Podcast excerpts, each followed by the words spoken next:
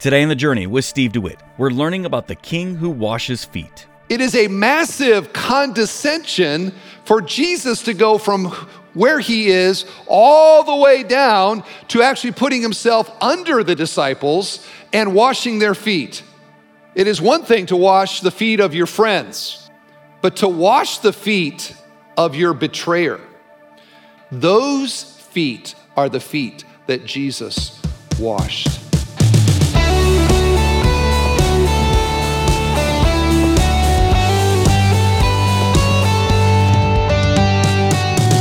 Welcome to The Journey with Steve DeWitt, Senior Pastor at Bethel Church in Northwest Indiana. It's rare to encounter someone who embodies both majesty and meekness because these qualities can often be opposites. But today, Pastor Steve reminds us that we have a Lord who both washes feet and wipes tears. We have a King who's both servant and Savior. It's the conclusion to an encouraging message titled, The King Who Washes Feet. And if you missed part one of this lesson, you can listen online at thejourney.fm. Here's Pastor Steve. Today, we are going to be looking at the next section here in John 13, which is verses 12 through 17. And we pick up now the story, verse 12. When he had washed their feet and put on his outer garments and resumed his place, he said to them, Do you understand what I have done to you? You call me teacher and Lord, and you are right, for so I am. If I then, your Lord and teacher, have washed your feet, you also ought to wash one another's feet. For I have given you an example that you also should do just as I have done to you. Truly, truly, I say to you, a servant is not greater than his master, nor is a messenger greater than the one who sent him. If you know these things, blessed are you if you do them. May God bless his word to us here today. Let's take it apart. And the way I want to address this today is to ask the question what does this teach us about Jesus?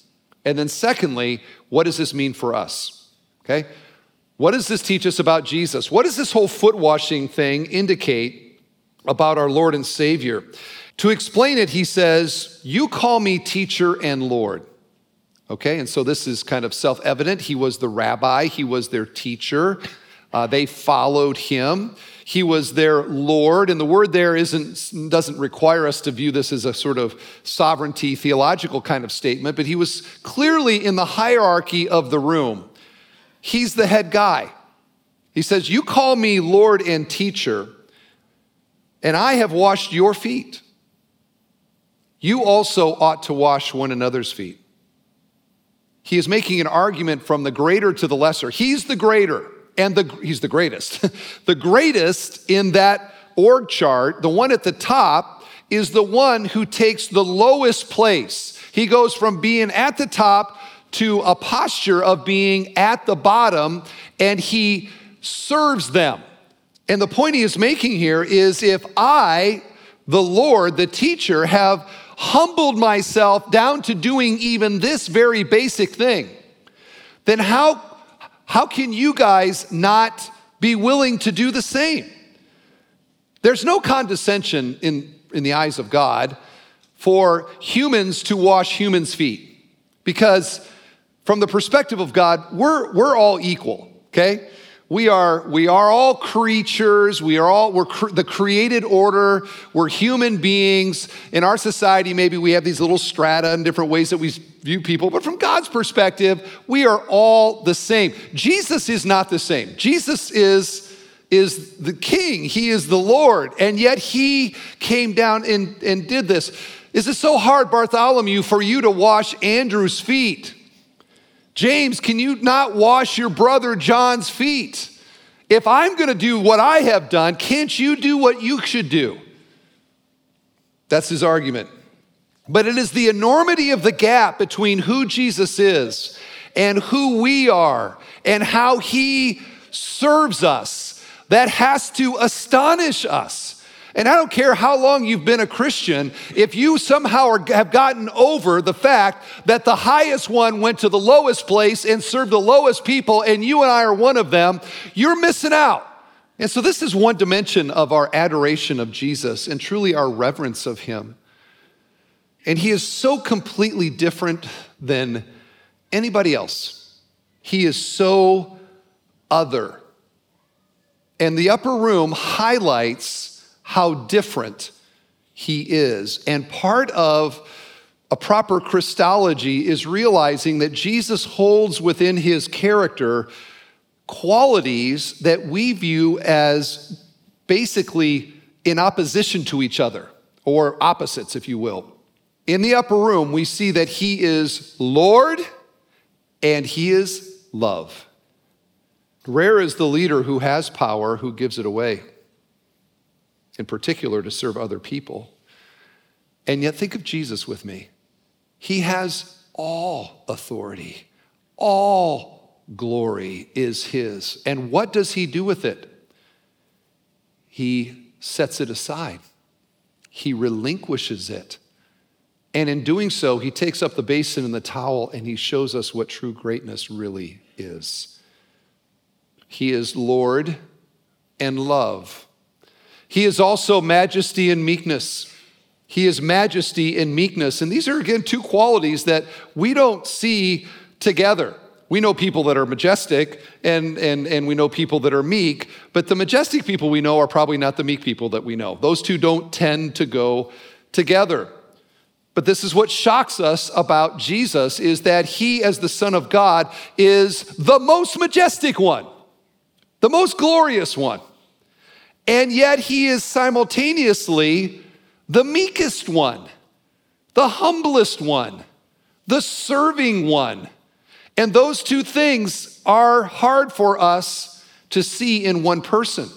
And that is why, down through church history, the heresies of the church have generally centered on this point that we're talking about, where we believe that he is fully God, fully man, but that's hard for human beings to, to believe. And so heresies will say, well, he was maybe not quite as human as we are, and we diminish his humanity, or he, he was not quite God uh, like we believe, he, and we diminish his deity. It's hard for us to believe that God was also man.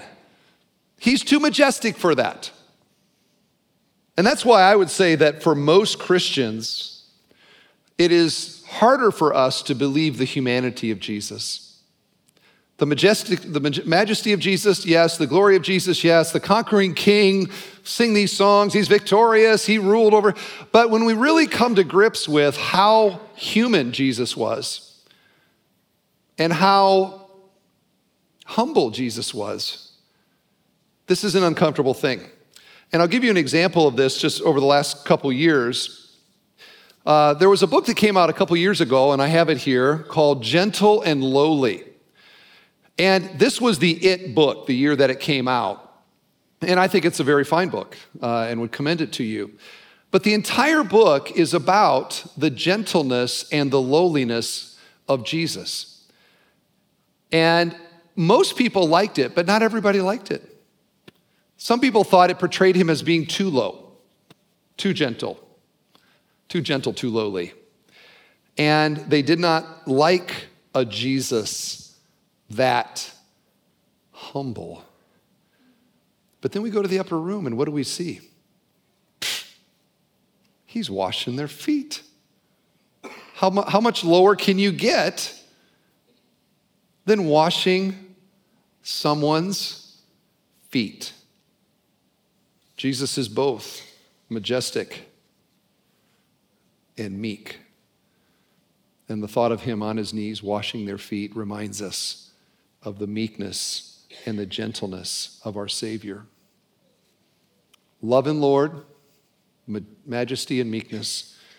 And thirdly, we see that he is Savior and servant. Look at verse 15.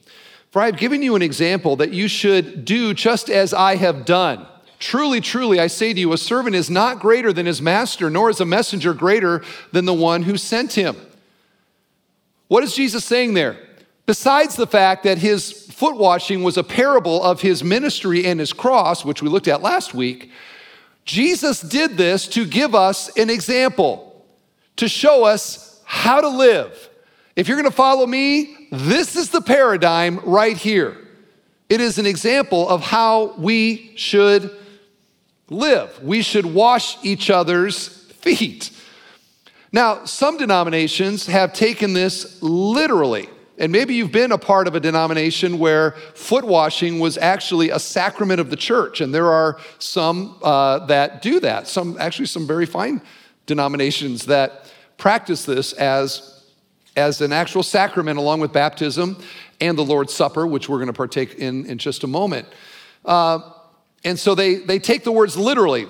He said we should wash feet, we're going to wash feet, and let's get together and wash feet. And there are some ancient denominations that they, they actually do this as a kind of liturgy. It's called, if I say it right, the Pedilavium, okay? The Pedilavium, an annual Sunday when the clergy, the leaders of the church, wash the feet of the congregants. Now, would you come that Sunday if we did that? I don't know. But that's what they do because they take this literally. Now, I think that's probably very helpful for congregational hygiene to have regular foot washing, but it misses the point. Jesus is not saying here one Sunday a year, make sure that you wash each other's feet. He is rather saying every day of the year have an attitude of servanthood towards the people around you. Okay? That's what he's getting at here.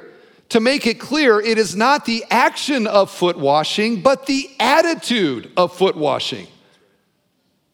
There is a lifestyle attitude, there's a, a, a posture towards people and ministry where I see myself with a willingness and a, an attitude of service and love where there is nobody that is beyond me, nobody beneath me. There's nothing where I'm like, nope, not gonna do that.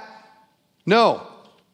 I remember some years ago, there was a guy that came to our church. He said, Hey, you know that thing that needs to be done around the church and you're too embarrassed to ask anybody to do it? He says, I want it. And I appreciated that. I've yet to take him up on it, but it's a good reminder that I should. That's the spirit of it. It's an attitude.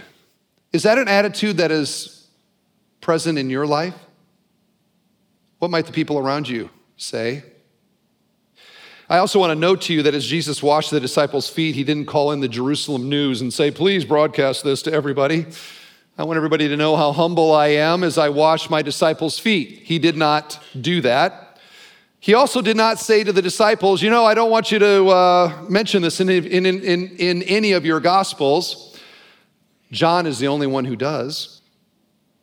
In an unknown candlelit upper room with 12 guys arguing about who is the greatest, Jesus quietly takes up the basin and the towel and he served humans infinitely beneath him.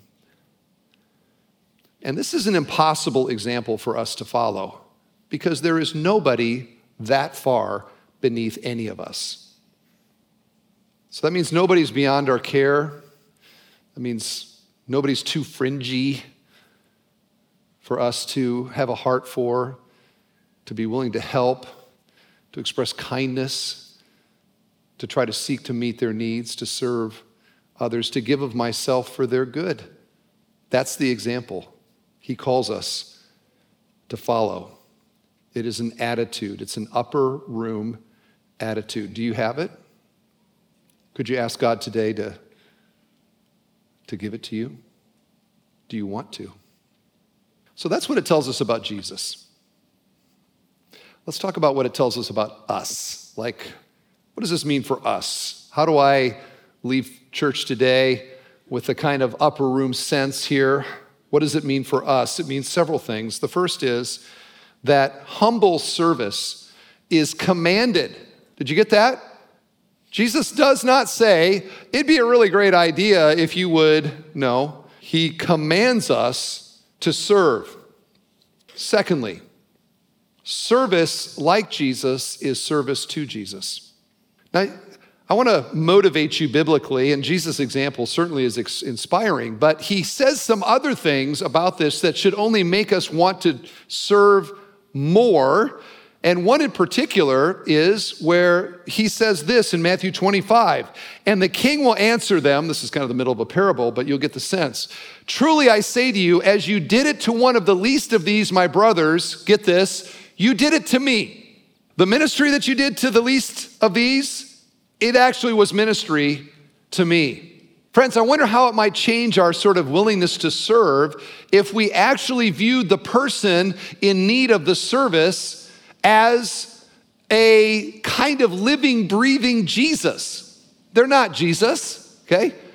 But God says when we treat them like that and serve them like that, that in the economy of God, it's like we're ministering to Jesus himself. So that child that is in need of something, Ministry to that child is, in God's eyes, a ministry to him.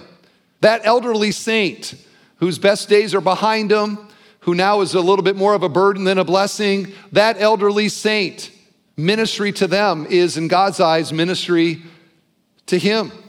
Pick your sort of fringy kind of person that maybe is awkward or off putting or whatever it is. When we, with a heart like the upper room, go to them, minister to them, in the eyes of God, in the economy of God, it is ministry to Him.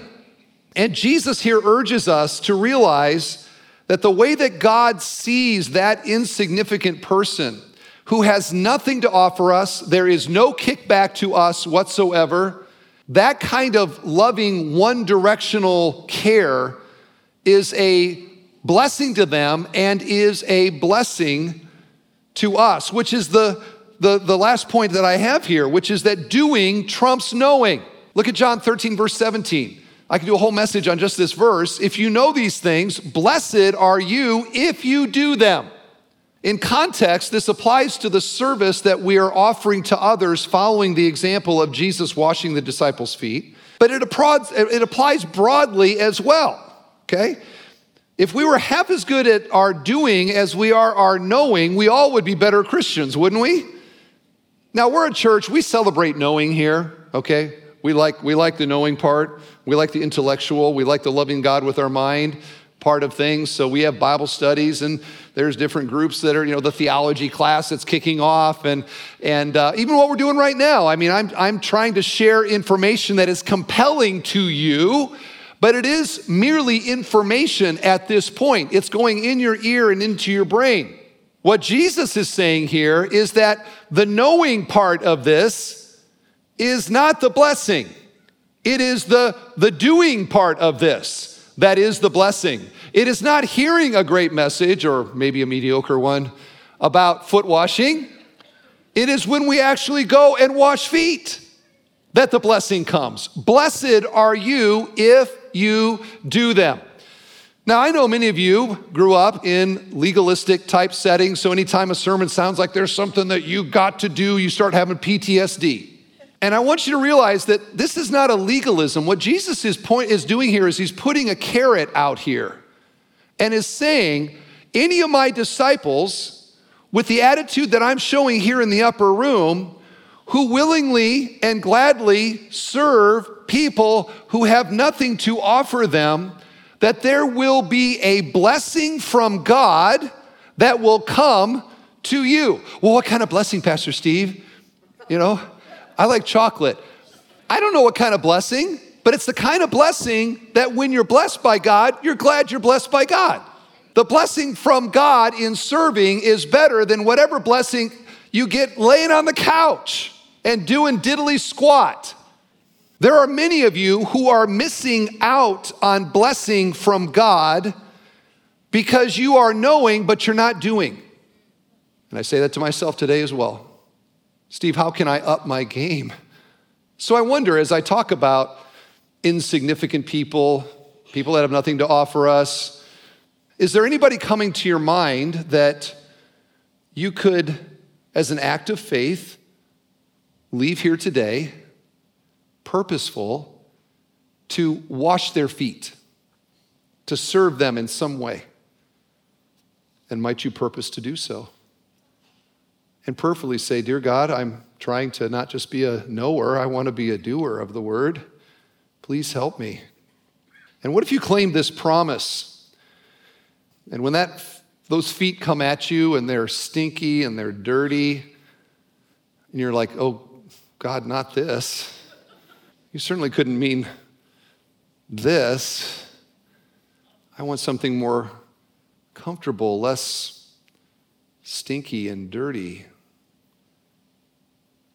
Claim the promise. Blessed are you if you do it. So, people of the upper room, let Jesus' example of foot washing shape Bethel Church's culture to love the least with an attitude of eagerness and care. And I conclude with a final thought that maybe you have in your mind, which is that wouldn't it be great if we could go in a time machine and go all the way back? And what if, wouldn't it be great to be one of those disciples in the upper room and to have the Son of God wash your feet? Man, I wish I could have been there. I got better news for you, Christian. What lies ahead is better than being in the upper room. Why do I say that? Well, the good news is is that Jesus is going to wash something closer than our feet. The promise of scripture is that he will wash our face. Where do I get that? Revelation 21. He will wipe every tear, get this, from their eyes and death shall be no more, neither shall there be mourning, nor crying, nor pain anymore, for the former things have passed away. You know what's better than a Jesus foot washing? A Jesus face washing. Because to wash my feet, you're six feet away from me, but to wash my face, you're in my face. And to realize the same gentle hands that washed Peter's feet and Bartholomew's feet and, and Judas's feet those same nail scarred hands someday are going to be so close to you, Christian. That face is going to be so close to you. And he is with those same hands going to wipe away whatever tears may be on your cheek. Think of it. He is Lord and love, majesty and meekness, Savior and servant, so close that his hands will wipe your face. That day is coming. He is the king who washes feet, he is the king who wipes our tears. Long live the king. Amen. You're listening to The Journey and the conclusion of a message called The King Who Washes Feet. Replay the full message online at thejourney.fm or subscribe to our podcast. Just search your favorite podcast app for The Journey with Pastor Steve DeWitt. Today, Pastor Steve revisited a powerful moment in the life of Jesus the story of him washing the disciples' feet. Now, picture this the Son of God, the most majestic and glorious one, taking on the humblest of tasks, washing the feet of those he loved. It's a vivid illustration of humility and service, a call to action for us to embody that same spirit in our lives. And here's where you come in. As a listener supported ministry, our listeners have the special opportunity to extend the ministry of Jesus Christ through this radio program. Your generous donations to the journey help us continue to spread the message of love and compassion that Jesus exemplified through his powerful act of washing feet. So let's join hands in this spirit of generosity. Your contributions, no matter the size, can make a significant impact. You can call us at 844 7 Journey. That's 844 756 8763. Or give online at thejourney.fm. And to say thanks for your gift, we'll send you a book that you can read along with our current series. It's titled Decision Making and the Will of God.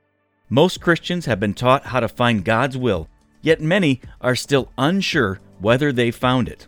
This book presents a fresh and liberating approach to God's will that will give you the confidence that you need to live with purpose. Request your copy today by calling 844 7 Journey. That's 844 756 8763 or visit thejourney.fm. Well, I'm your host, Tim Svoboda. Be sure to join us next time for more teaching from Pastor Steve DeWitt here on The Journey. Today's program was produced and furnished by Bethel Church in Crown Point, Indiana.